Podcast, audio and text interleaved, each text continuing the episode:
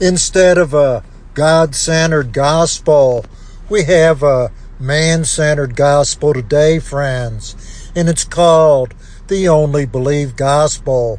When you preach a only believe gospel, then you start out with holes in your theology, and therefore you're forced to build straw men to try to prop it up because the only believed gospel is a false gospel that has deceived millions and damned hundreds of millions of people since it first was hatched out of the smoking pit. First, allow me to explain what the only believed gospel states. Then I'll show you the biblical examples of why it's heresy. A minister preaching the only believed gospel gives a gospel invitation, usually in the following way. He'll say, God loves you, friend, and this love is demonstrated by the following words. Then he quotes John 3:16, uh, "For God so loved the world that he gave his only begotten Son, that whosoever believeth in him should not perish but have everlasting life. And that's true, friends. The only believed gospel has some truth in it, but the error lies in all its omissions of what they don't tell you. The real gospel, they don't tell you what the real gospel is, and they don't tell you what true conversion is either. The only believe gospel preacher will say, God has done his part, sending his son to die on a cross for you. Now it's up to you, friend, to do your part and to respond to that free gift. And then the next phase of their presentation becomes an appeal to your emotions based on a man centered gospel and a man centered methodology that you'll feel just only raise your hand and accept Jesus, or you'll make it public by walking an aisle or repeating the sinner's prayer, then I can assure you, you are now saved. Uh, the trouble is, none of these man centered methodologies are even found in my Bible. They are in exact antithesis to true conversion. Or they'll steal the passage from Revelation, which in expository interpretation is, is a picture of the risen Christ shut out of his church by lukewarm Laodicean people, but they'll transpose that passage into a gospel appeal and say, look, Jesus is standing at the door of your heart, friend. They'll paint Jesus as a helpless, impotent Jesus standing at the door of your heart like an insurance salesman with his hat in his hand. He's knocking and knocking. Won't you have pity on him and let him in? Uh, this approach takes salvation out of the hands of God and places it in the hands of men. You save yourself. God is not active in the process because he's already done his part. Now it's up to you, and it's entirely up to you to do your part, and you can do it whenever you're good and ready. I've heard pastors say, just open your heart and receive Jesus. Uh, the truth is, only God can open the heart. You can't pry it open with a crowbar, friend. Or a pastor will say, you're saved by just believing the verse, John 3.16. I, I heard a Baptist pastor tell his entire congregation all they had to do to be saved was just to believe John 3.16. I fear many have believed Jesus died on a cross for them without ever believing on the Christ who died. Uh, now, from a theological and biblical standpoint, the modern only believed gospel is a cobweb full of holes and just as flimsy. Uh, to preach it, you have to maintain a low view of God, which is the exact opposite of the God found in my Bible. Isaiah gets a vision of God up in heaven, high and lifted up, and he says, Woe is me, I'm a man of unclean lips. Uh, so the first thing you have to do is to shrink God, put him on man's level if you want to preach a only believe gospel. Uh, the next thing you have to do is to hide the doctrine of repentance. Don't mention it. Only say believe. Don't tell folks they have to repent. Do not talk about man's duty of repentance.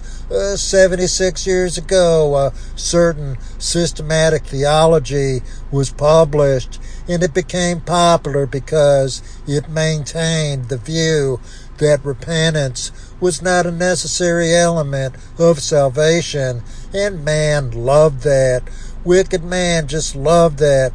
That's because you can carve out for yourself a God who won't get in the way of your daily living. All you got to do is believe.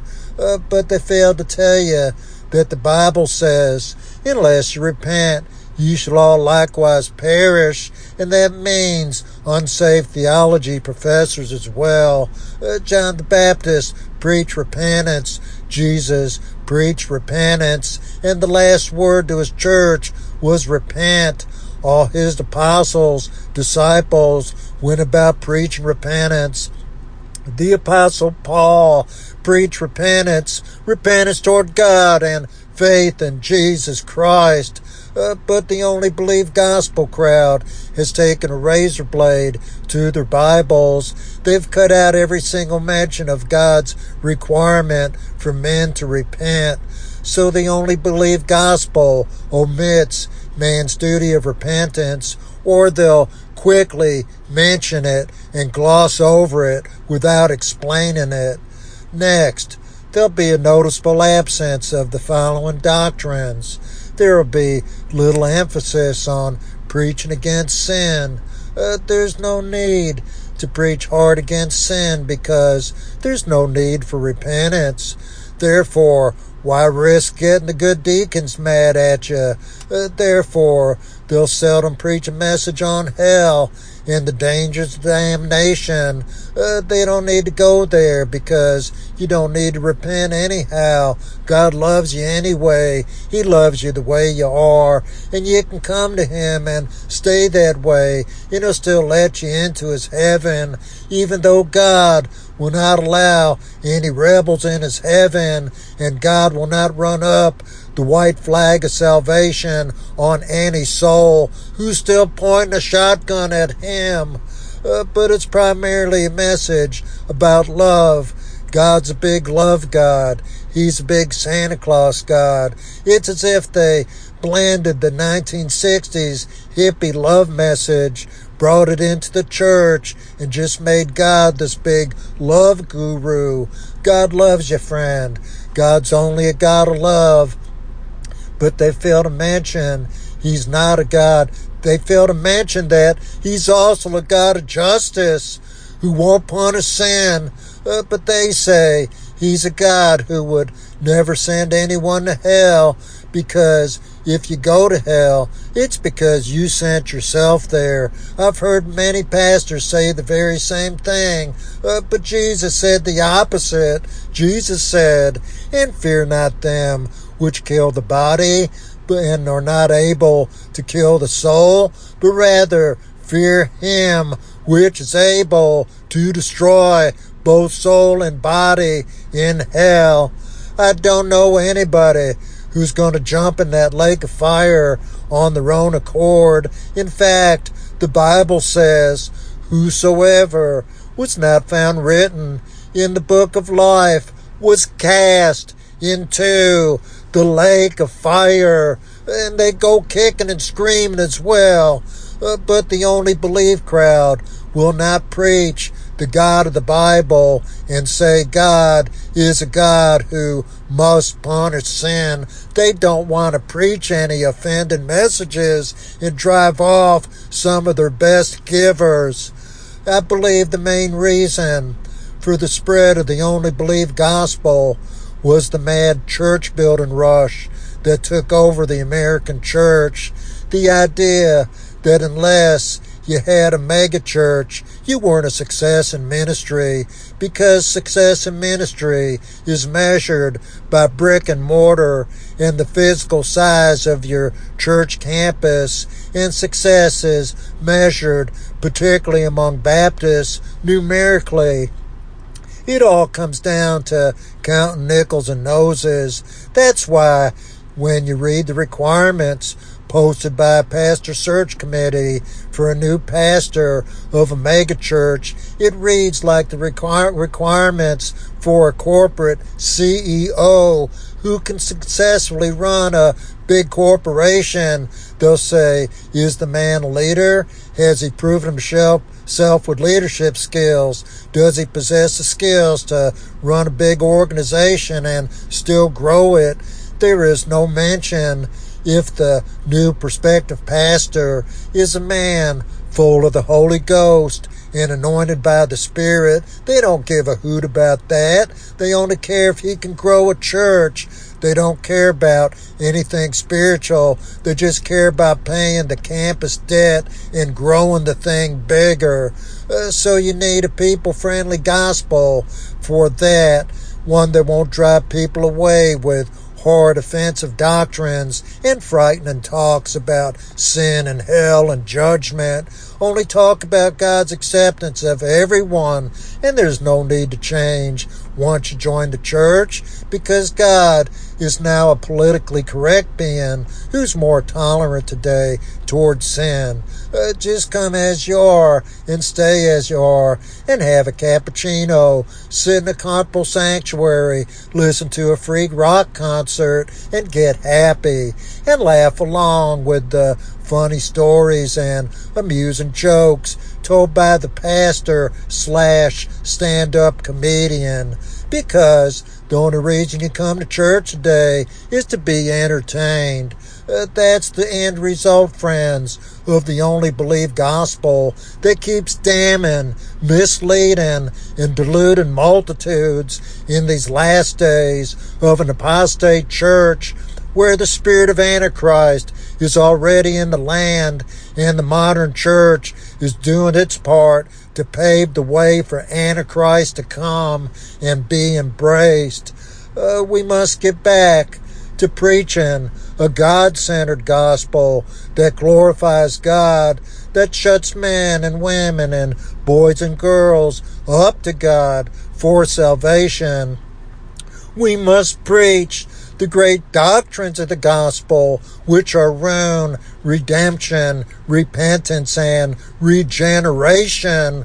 We must preach up the Lordship of Christ and tell folks about the duties of the cross in the life of a believer.